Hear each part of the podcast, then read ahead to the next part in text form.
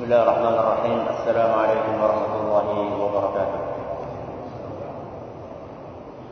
الحمد لله رب العالمين. والصلاة والسلام على نبينا محمد وعلى آله وصحبه أجمعين. أما بعد. Kita panjatkan puji syukur kepada Allah Subhanahu wa taala. Pada malam yang cerah ini kita masih kembali diberi kekuatan, kesehatan dan taufik dari Allah Azza wa Jalla sehingga kita bisa kembali menghadiri pengajian rutin tafsir kita ini kita berharap semoga Allah tabaraka wa taala berkenan untuk melimpahkan kepada kita ilmu yang bermanfaat sehingga bisa kita amalkan sebagai bekal untuk menghadap kepada Allah Subhanahu wa taala. Amin ya rabbal alamin. Salam dan salam semoga selalu tersanjungkan ke Nabi besar kita Muhammad sallallahu alaihi wasallam kepada para sahabatnya, keluarganya dan umatnya yang mengikuti tuntunannya hingga di akhir nanti. Kaum muslimin dan kaum muslimat yang semoga senantiasa dirahmati oleh Allah Azza wa Jalla. Pada pengajian yang telah lalu kita telah memasuki mukaddimah yang ketiga. Sebelum kita memasuki kajian tafsir kita. Mukaddimah tersebut seputar beberapa kaidah yang penting dalam tafsir Al-Qur'an. Dan pada pengajian yang telah lalu kita telah membahas satu kaidah. Di antara kaidah-kaidah tersebut ada yang masih ingat apa kaidah itu?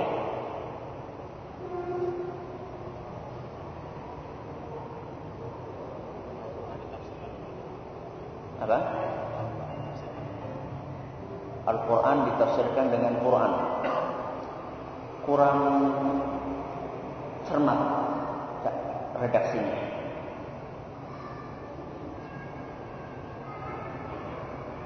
Ya?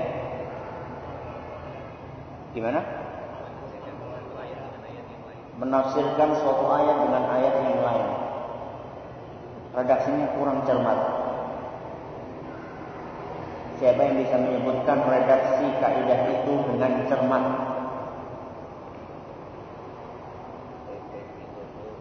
sebaik-baik metode tafsir adalah menafsirkan Al-Quran dengan Al-Quran, kemudian Al-Quran dengan sunnah, kemudian Al-Quran dengan perkataan sahabat, lantas dengan perkataan siapa? Tabi'in. Hati-hati, saya katakan kurang cermat apa? Karena tadi tidak ada kata-kata sebaik-baik. Nah, maka perlu dicatat baik-baik bahwasanya metode yang paling baik dalam menafsirkan Al-Quran adalah menafsirkan Al-Quran dengan Al-Quran. Satu ayat dicari ayat lain yang bisa menafsirkannya. Kemudian kalau misalnya nggak ketemu, maka tafsirkan ayat Al-Quran tadi dengan hadis Nabi Sallallahu Alaihi Wasallam. Kalau misalnya nggak ketemu juga, maka tafsirkan ayat Al-Quran dengan perkataan para sahabat Nabi Sallallahu Alaihi Wasallam. Kalau nggak ketemu juga, tafsirkan Al-Quran dengan perkataan siapa? Dengan perkataan tabi'in. Tabi'in itu adalah murid-muridnya para sahabat Nabi Sallallahu Alaihi Wasallam. Pada pengajian yang telah lalu kita telah membahas tafsir Al-Quran dengan Al-Quran dan kita sudah contohkan dengan satu contoh. Apakah itu?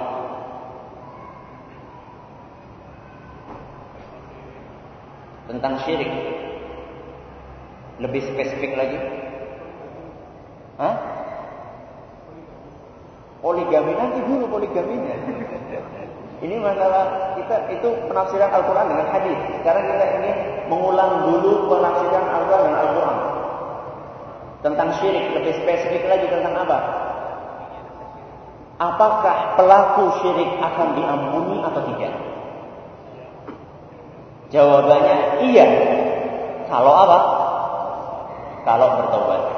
Dan itu sudah kita jelaskan ayat yang menunjukkan hukum ini yaitu perpaduan antara surat An-Nisa ayat 48 dan 116 dipadukan dengan ayat surat Az-Zumar ayat 53. Baru sekarang kita masuk masalah poligami.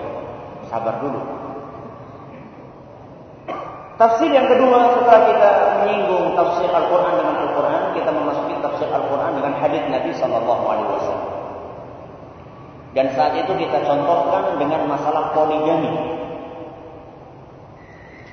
Dalam poin apa di poligami yang kita bahas saat itu? Masalah adil. Apakah yang dimaksud dengan adil di saat seorang berpoligami? Saat itu atau pengajian yang lalu kita sudah jelaskan bahwasanya poligami itu boleh berdasarkan dalil dari Al-Quran dan Sunnah Nabi Shallallahu Alaihi Wasallam. Namun ada sebagian kalangan yang menemukan suatu ayat di dalam Al-Quran yang mereka anggap ayat ini adalah merupakan dalil bahwasanya poligami itu nggak boleh. Ayatnya adalah firman Allah Subhanahu wa taala ayat 129. Surat An-Nisa ayat berapa? 129. Bunyinya adalah walan tastati'u an ta'dilu bainan nisa'i walau harastum. Yang artinya kalian tidak akan mungkin bisa berlaku adil di antara istri-istri kalian walaupun kalian sudah berusaha semampunya.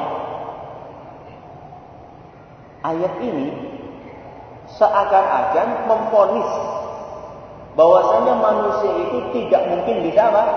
Bisa adil. Karena ditekankan oleh Allah Subhanahu wa taala dalam ayat ini, kalian itu tidak mungkin bisa berbuat adil walaupun kalian sudah apa? Sudah berusaha. Padahal kita tahu salah satu syarat supaya seorang bisa poligami itu dia harus apa? Harus bisa berbuat adil.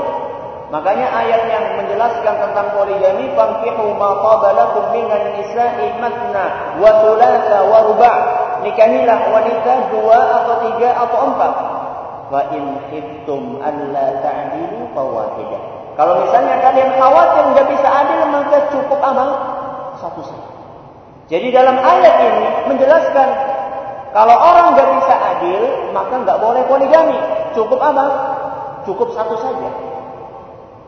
Nah di ayat ini yang kita bahas saat ini yaitu An-Nisa ayat 129 menjelaskan bahwasanya manusia nggak mungkin bisa apa? Adil. Berarti hukum poligami menjadi terlarang. Karena syarat berpoligami harus adil, sedangkan adil itu Kata Allah manusia nggak mungkin bisa. Berarti syarat ini tidak dipenuhi. Karena syaratnya tidak bisa dipenuhi, maka berarti poligami jadi nggak boleh.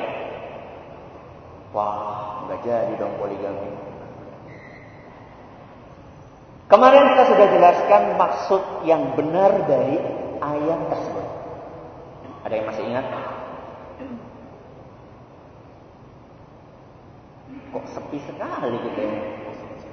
Hah? Uh, masalah jima. Bagus. Yang dimaksud ketidakmampuan manusia untuk berbuat adil dalam surat An-Nisa ayat 129 adalah ketidakmampuan seorang manusia untuk berbuat adil dalam hal-hal yang di luar batas kemampuan seorang manusia. Jadi yang dimaksud orang itu tidak mungkin adil itu dalam hal-hal yang memang di luar batas kemampuan seorang manusia. Kemarin sudah kita contohkan, misalnya apa? Rasa cinta dalam hati. Ini ada di luar batas kemampuan seorang. Gak mungkin orang itu bisa 100%, ini 50% buat ini, 50% buat ini. Atau kalau misalnya istrinya 4, 25% untuk ini, 25% untuk ini, 25% untuk ini, 25% untuk ini. Gak mungkin, susah. Istri yang muda masih cakep, istri yang tua meskipun sudah peot tapi sudah apa? Sudah menjalani bahtera hidup selama puluhan tahun. Sudah teruji kesetiaannya. Jadi gak mungkin seorang itu akan bisa pas apa bagi rasa cinta yang ada dalam hati. Maka Allah berkata, "Walan tastati'u." Kalian tidak mungkin akan bisa berbuat adil kalau dalam hal-hal yang seperti ini. Contoh yang lain juga dalam masalah syahwat jima. Syahwat jima nggak bisa dipaksakan. Orang nggak kepengen, nggak kepengen. Walaupun dipaksa, ayo, nggak bisa. Karena memang itu di luar batas kemampuan seorang manusia. Jadi maksud dari ayat surat An-Nisa ayat 129 adalah ketidakmampuan manusia untuk berbuat adil dalam hal-hal yang memang di luar batas kemampuan mereka. Adapun yang di dalam batas kemampuan mereka, maka manusia bisa berbuat adil. Contohnya dalam apa? Ngasih nafkah. Bisa berbuat adil. Dikasih 100 ribu, ini juga dikasih apa? 100 ribu. Pembagian nginep ini dikasih semalam, ini juga bisa dikasih apa? Semalam. Kalau misalnya ada yang alasan nggak bisa anak bagi semalam semalam, bohong. Nggak mungkin nggak bisa. Karena itu berada di bawah kemampuan seorang manusia. Ngasih pakaian, beliin baju yang ini seharga 50 ribu, yang ini juga diberiin harga yang apa? 50 ribu. Jangan yang muda dibeliin yang harganya 100 ribu, yang tua dibeliin yang dari toko loa itu namanya nggak apa? Namanya nggak adil. Jadi contoh hal-hal yang manusia harus adil di dalamnya adalah masalah nafkah, masalah jatah nginep, kemudian masalah pakaian, dan juga masalah tempat tinggal. Ini manusia harus adil di dalamnya. Timbul pertanyaan, Anda menafsirkan ayat Al-Quran dengan penafsiran yang sudah Anda sampaikan. Siapa yang menafsirkan dengan penafsiran seperti ini? Kalau Anda yang menafsirkan, saya juga bisa menafsirkan dengan penafsiran saya. Apa kelebihannya penafsiran ente dibandingkan penafsiran anak? Kamu bisa menafsirkan Al-Quran, saya juga bisa menafsirkan Al-Quran. Kalau ada yang ngomong kayak gitu bagaimana? Kita jawab, yang menafsirkan dengan penafsiran yang saya bawakan tadi adalah para ahli tafsir dari zaman doe-loe kala sampai para ahli tafsir kontemporer. Dari kalangan para sahabat Nabi Sallallahu Alaihi Wasallam sampai orang yang hidup di zaman ini. Di antara para sahabat Nabi Sallallahu Alaihi Wasallam yang menafsirkan dengan penafsiran di atas Ibnu Abbas dan Ibnu Mas'ud. Di antara para tabi'in yang menafsirkan penafsiran serupa, Ubaidah As-Salmani, Mujahid, Al-Hasan Al-Basri, Al-Dhahhak Ibnu Muzahim. Kemudian para ahli tafsir lainnya yang menafsirkan dengan penafsiran serupa adalah Imam At-Tabari, Al-Qurtubi, Al-Mawardi, Al-Baghawi, Jalaluddin Al-Mahalli di dalam tafsirnya tafsir Jalalain, At-Ta'alibi, Ibnu Al-Jauzi, Ar-Razi, Abu Hayyan, As-Samarqandi, Al-Khazin, An-Nisaburi, Asy-Syaukani. Berapa tuh? Banyak. Di antara para ahli, ahli tafsir kontemporer yang menafsirkan dengan yang serupa adalah As-Sa'di dan Asy-Shinqiti. Nah, berarti tafsir itu bukan dari kantong kita, tapi dari penafsiran para ulama ahli tafsir dari dulu sampai sekarang. Ayo mau ngomong apa lagi? Iya, itu kan disebutkan para ulama. Dalilnya apa? Nah, kalau ada orang yang tanya dalil, apa dalilnya penafsiran ayat tersebut dengan penafsiran yang tadi kalian sebutkan? Dalilnya adalah hadis Nabi Shallallahu Alaihi Wasallam. Inilah proyek percontohan tafsir Al-Quran dengan apa? dengan hadis Nabi sallallahu alaihi wasallam. Dalilnya adalah suatu hadis yang diriwayatkan oleh Imam At-Tirmizi dan sanadnya dinilai sahih oleh Imam Ibn Kathir yang berbunyi kata Aisyah radhiyallahu anha anna an-nabiy sallallahu alaihi wasallam kana yaqsimu baina nisa'ihi fayahdil kata Aisyah radhiyallahu anha Rasulullah sallallahu alaihi wasallam membagi jatah di antara istri-istrinya dan beliau berlaku adil. Kata Aisyah, Nabi Shallallahu Alaihi Wasallam itu berbagi jatah kepada istri-istrinya yang sembilan, dan beliau berlaku adil ketika membagi jatah tersebut. Wayaqul akan tetapi Rasulullah Shallallahu Alaihi Wasallam setelah berlaku adil tadi beliau berkata, Allahumma hadhihi qismati fima amlik. Wahai Rabbi, inilah pembagian yang aku lakukan dalam sesuatu yang ku mampui. Jadi Nabi kita SAW berkata kepada siapa? Allah wahai Rabbi. Inilah pembagian saya yang adil dalam sesuatu yang aku mampu. Fala talumni fima tamliku wala amlik. Dan janganlah engkau wahai Rabbi mencela diriku dalam sesuatu yang engkau miliki dan tidak aku miliki. Dalam sesuatu yang engkau miliki dan aku tidak miliki.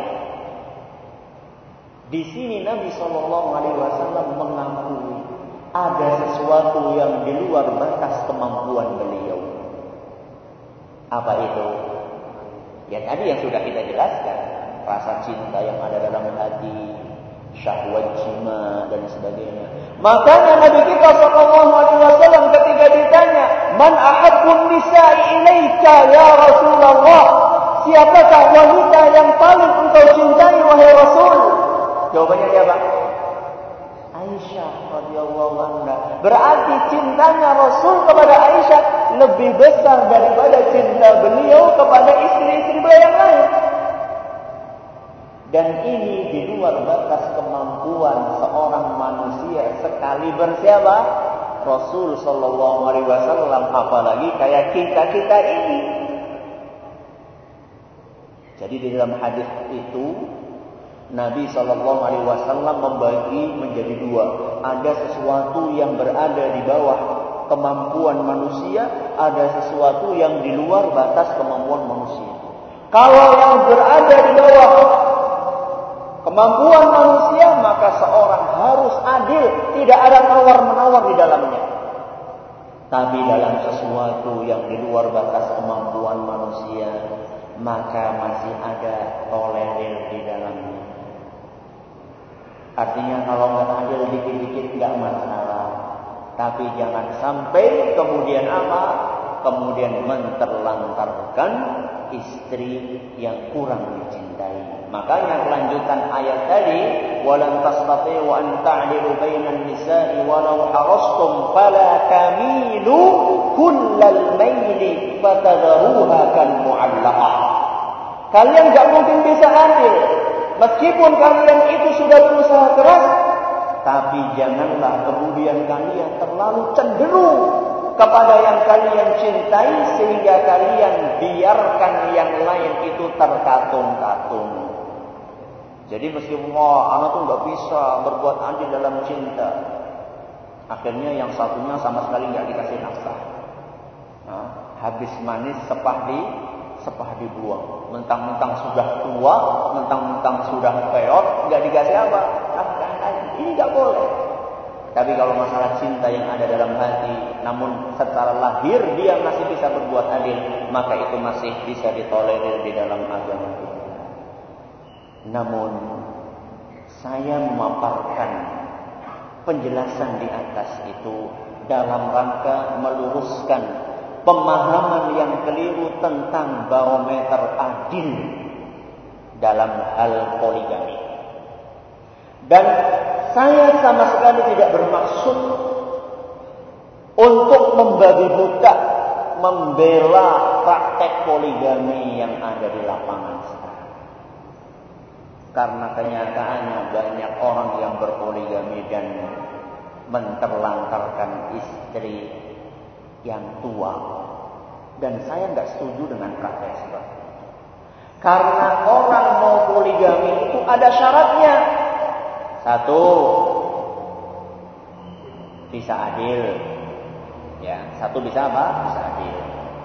Dua, dia memprediksikan poligami tersebut tidak akan mengganggu ibadahnya. Karena kecapean akhirnya nggak subuhan. Ini namanya mengganggu. Jadi kalau kayak gitu jangan apa? Jangan poligami. Karena akan mengganggu ibadah kepada siapa? Pada Allah Subhanahu wa taala. Nikah kan ibadah juga. Wah, alasannya. Nikah juga ibadah. Ya tapi kan jangan sampai mengalahkan ibadah yang lebih tinggi itu apa? Salat. Dua. Yang ketiga, dia bisa ngasih nafkah. Kebanyakan orang bisa bikin anak, nggak bisa apa? Nggak bisa mendidik, ngasih nafkah. Nggak boleh kalau seperti itu. Yang keempat, dia juga harus bisa menjaga kehormatan istri-istrinya. Jadi seorang istri itu memiliki kebutuhan biologis. Ente mampu nggak untuk memenuhi, uh, untuk memenuhi kebutuhan biologis empat istri ente? Kalau nggak mampu ya jangan. Tahu dirilah. Nah, tahu, tahu dirilah. Jadi sekali lagi keterangan yang tadi saya sampaikan tujuannya adalah untuk meluruskan pemahaman yang keliru tentang barometer adil dalam masalah poligami, bukan dalam rangka membabi buta membela praktek poligami yang keliru yang ada di lapangan. Yang ketiga, tafsir Al-Quran dengan perkataan para sahabat Nabi Sallallahu Alaihi Wasallam. Pertama tafsir Al-Quran Al-Quran, yang kedua tafsir Al-Quran dengan hadis Nabi Sallallahu Alaihi Wasallam, yang ketiga tafsir Al-Quran dengan perkataan para sahabat Nabi Sallallahu Alaihi Wasallam. Apa dalilnya? Apa dalilnya kita perlu menafsirkan Al-Quran dengan perkataan para sahabat Nabi? Dalilnya adalah firman Allah Subhanahu wa taala di dalam Al-Quran surat At-Taubah ayat 100. Di dalam Al-Quran surat At-Taubah ayat 100 Allah وَالسَّابِقُونَ الْأَوَّلُونَ مِنَ الْمُهَاجِرِينَ وَالْأَنصَارِ وَالَّذِينَ اتَّبَعُوهُمْ بِإِحْسَانٍ رَضِيَ اللَّهُ عَنْهُمْ وَرَضُوا عَنْهُ. وأعد لهم جنات تجري تحتها الأنهار خالدين فيها أبدا. ذلك الفوز العظيم. Yang artinya dan orang-orang yang terdahulu serta mereka yang pertama-tama masuk Islam dari kalangan muhajirin dan ansor serta orang-orang yang mengikuti mereka dengan baik. Ada berapa golongan di sini? Berapa? Tiga. Yang pertama apa? Muhajirin, yang kedua apa? Ansor, yang ketiga apa? Orang-orang yang mengikuti mereka dengan baik. Apa balasannya? Balasannya Allah akan ridho kepada mereka dan Allah akan sediakan bagi mereka surga yang mengalir di bawahnya sungai-sungai dan mereka akan kekal di dalamnya. Di dalam ayat ini Allah Subhanahu wa taala menyebutkan orang yang akan masuk surga itu bisa dikategorikan menjadi tiga. Muhajirin, Ansor, terus apa? Orang-orang yang mengikuti mereka dengan baik. Kalau kita pengen masuk surga, pintu pertama dan kedua sudah ditutup. Kita termasuk golongan muhajirin? Hah? Atau ada yang namanya muhajirin di sini? Kita bukan termasuk golongan muhajirin. Kita termasuk golongan ansor? Bukan juga. Yang terbuka buat kita adalah golongan yang ketiga. Yaitu apa? Orang-orang yang mengikuti muhajirin dan ansor dengan baik. Mengikuti dalam apanya? Nah, ini dia. Mengikuti dalam pemahaman muhajirin dan ansor terhadap Al-Quran dan Sunnah Nabi Sallallahu Alaihi. Jadi kita ngikuti apa? Yang ngikuti pemahamannya. Tafsirnya para sahabat Nabi SAW kita ikuti. Penjelasan para sahabat Nabi tentang hadis Nabi Wasallam kita ikuti. Kalau kayak gitu kita akan masuk surga. Kalau nggak mau maka pintu surga akan tertutup di depan kita. Makanya menafsirkan Al-Quran dengan perkataan siapa? Para sahabat. Dalil dari hadis Nabi apa? Dalil dari hadis Nabi Sallallahu Alaihi Wasallam yang menunjukkan adanya metode penafsiran Al-Quran dengan perkataan para sahabat adalah suatu hadis yang diriwayatkan oleh Imam Bukhari dan Muslim. Khairun nasi qarni. Sebaik-baik generasi adalah generasiku, yaitu para sahabat Nabi Sallallahu Alaihi Wasallam. Thumma alladziina yalunahum. Kemudian generasi berikutnya yaitu para tabi'in. Thumma alladziina yalunahum. Kemudian generasi berikutnya yaitu tabi'ut tabi'in. Jadi Nabi merekomendasi berapa generasi? Tiga. Para sahabat, para tabi'in, kemudian apa? Para tabi'ut tabi'in. Kata Nabi, generasi yang tiga ini baik sekali mereka. Khairu, sebaik-baik. Jadi mereka itu generasi yang paling baik. Timbul pertanyaan, dari sisi apa baiknya mereka ini? Apakah karena pakaian mereka yang mewah? Atau karena kendaraan mereka yang bagus? Atau karena rumah mereka yang megah? Hah, apanya? Kalau masalah pakaian, para sahabat Nabi Shallallahu Alaihi Wasallam banyak yang cuma punya pakaian apa? Satu potong. Masih ada yang ingat siapa yang punya cuma punya pakaian satu potong? Said bin bin bin siapa? Said bin jangan nama nih nama bapak orang nanti dimarahin orang nih. Said bin Amir al-Jumahi. Ini yang diceritakan gubernurnya Umar ibn Khattab di daerah Hims yang dalam satu bulan itu ada satu hari yang dia itu nggak bisa nemui para rakyatnya. Jadi satu bulan itu ada satu hari yang dia nggak bisa keluar dari rumah nemui rakyat. Ketika ditanya sama Umar kenapa? Said bin Amir, seorang gubernur berkata, wahai Umar, saya nggak punya baju kecuali satu potong yang ada di atas tubuh saya saat ini. Baju ini saya pakai sebulan. Kalau sudah sebulan, saya harus cuci. Nggak mungkin, nggak udah satu bulan ini. Kita pakai baju tiga hari saja sudah bagaimana? Ini saya pakai satu bulan. Setelah satu bulan saya harus cuci. Kalau baju ini cuci, saya mau keluar pakai apa? Akhirnya baju itu saya jemur sampai kering, baru sore harinya saya bisa keluar. Itu sahabat Nabi SAW. Terus dari sisi baik apanya? Bajunya kayak gitu. Rumahnya orang berdiri bisa apa? Bisa bisa apa? Bisa kena kepalanya, bisa kesundul. RSSSSSS. Terus apanya? kebaikan itu ada di dalam pemahaman para sahabat Nabi Shallallahu Alaihi Wasallam yang baik dalam memahami Al-Quran dan Sunnah Rasul Shallallahu Alaihi Wasallam. Makanya kita ngambil tafsir dari perkataan siapa? Para sahabat Nabi Shallallahu Alaihi Wasallam. Oleh karena itu Imam Abu Ya'la di dalam kitabnya Al-Uddah pernah berkata, adapun penafsiran para sahabat Nabi Sallallahu Alaihi Wasallam, maka kita harus merujuk kepadanya. Jadi beliau nggak mengatakan sebaiknya, tapi apa? Harus. Apa keistimewaan tafsir para sahabat Nabi? Keistimewaan tafsir para sahabat Nabi satu, karena para sahabat Nabi adalah orang Arab asli. Sedangkan Al-Quran diturunkan pakai bahasa apa? Jawa, pakai bahasa Arab. Mesti mereka lebih paham karena mereka orang Arab asli. Satu.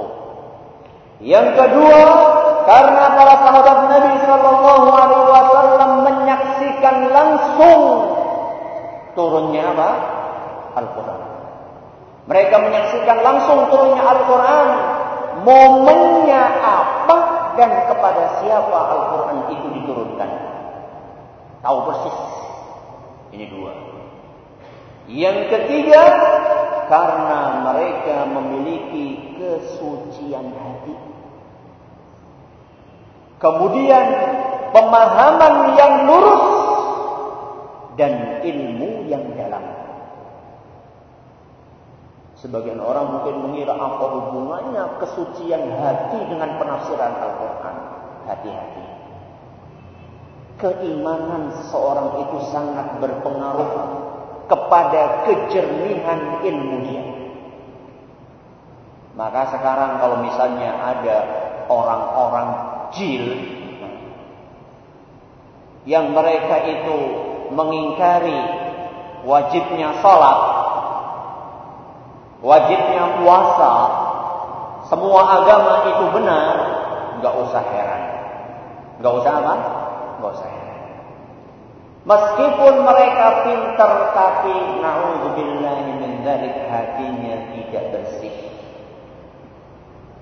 Mereka persis seperti apa yang dikatakan oleh Syekhul Islam ketika mengomentari ahlul kalam. U'tu zaka'an walam yu'tu zaka'an. Orang-orang seperti itu dikaruniai kecerdasan otak tapi tidak dikaruniai kebersihan hati. Nauzubillah. Jadi kebersihan hati itu sangat mempengaruhi apa? Sangat mempengaruhi kejernihan ilmu seseorang. Nah, para sahabat Nabi Shallallahu Alaihi Wasallam adalah orang yang memiliki hati yang begitu jernih. Contoh tafsir Al-Quran dengan perkataan sahabat apa? Contohnya adalah suatu ayat di dalam Al-Quran yang berbicara tentang permasalahan Apakah kaum mukminin akan melihat Allah Subhanahu wa taala di surga atau tidak? Ini pertanyaannya. Apa jawabannya? Akankah kaum mukminin melihat Allah di surga? Iya. Iya atau tidak? Tidak apa iya? Iya. Iya. Kaum mukminin akan melihat Allah Subhanahu wa taala di surga. Banyak sekali dalil yang menunjukkan akan keyakinan Yang menyelisih ahlu sunnah hanyalah orang-orang mu'tazilah. Para pende, eh, para pemuja akal. Orang-orang yang mendewakan akal. Di antara dalil yang menunjukkan bahwasanya Allah Subhanahu bahwasanya kaum mukminin akan melihat Allah Subhanahu wa taala di surga, firman Allah Subhanahu wa taala dalam Al-Qur'an surat Yunus ayat 26. Di dalam surat Yunus ayat 26 Allah Subhanahu wa taala berfirman lilladzina ahsanu al-husna wa ziyadah. Kata Allah Subhanahu wa taala bagi orang-orang yang berbuat baik tersedia bagi mereka pahala terbaik yaitu surga dan tambahannya. Yang perlu kita garis bawahi adalah kata-kata apa? Tambahannya. Orang-orang yang berbuat baik di dunia yaitu kaum mukminin, mereka akan diganjar oleh Allah Subhanahu wa taala dengan surga plus tambahan. Nah, tambahan ini apa? Kalau orang-orang Mu'tazilah seperti Az-Zamakhsyari di dalam tafsirnya Al-Kasyaf dia menafsirkan tambahan ini adalah tambahan pahala. Enggak disebutkan apa itu pahalanya. Pokoknya apa?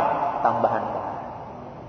Tapi kalau para sahabat Nabi Shallallahu Alaihi Wasallam mereka menafsirkan tambahan ini dengan apa? dengan melihatnya kaum mukminin langsung kepada Allah Subhanahu wa taala. Di antara yang menafsirkan ayat tersebut tambahan yang dalam ayat tersebut dengan melihatnya kaum mukminin kepada Allah langsung di surga adalah Abu Bakar radhiyallahu anhu. Hudzaifah ibn Yaman Abu Musa Al-Ash'ari dan Ubadah ibnu Samit. Semuanya itu dinukil oleh Imam At-Tabari dan Al-Baghawi. Penafsiran ini dikuatkan dengan hadis Nabi sallallahu alaihi wasallam yang diriwayatkan oleh Imam Muslim di mana Rasulullah sallallahu alaihi wasallam bersabda, "Idza dakhala ahlul jannati jannah" Seandainya penghuni surga telah masuk ke surga, yaqulullahu tabaraka wa ta'ala, Allah Subhanahu wa taala akan berfirman, "Turiduna syai'an azidukum?" Wahai para penghuni surga, kalian ingin sesuatu yang akan aku tambahkan bagi kalian. Orang sudah masuk ke surga. Allah berkata, wahai orang surga, kalian ingin tambahan dari diriku?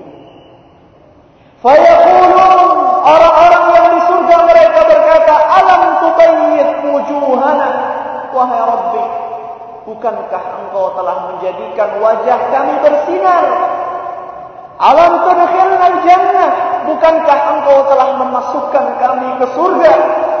Wa tunajjina minan nar, bukankah engkau telah menyelamatkan kami dari api neraka? Tambahan apa lagi wahai Rabbi? Semuanya sudah cukup. Engkau sudah jadikan muka kami bersinar. Engkau telah masukkan kami ke surga dan engkau telah masukkan, engkau telah selamatkan kami dari api neraka. Tambahan apa lagi wahai Rabbi? Fayakshiful hijab maka Allah Subhanahu wa taala saat itu membuka tabir. Fama u'tu syai'an a'adda ilaihim minan nazar ila rabbihim azza wa jalla. Maka saat itu tidak ada pemberian yang lebih mereka cintai dibandingkan kenikmatan melihat Allah Subhanahu untuk menjadikan kita termasuk dari golongan tersebut. Wallahu taala a'lam.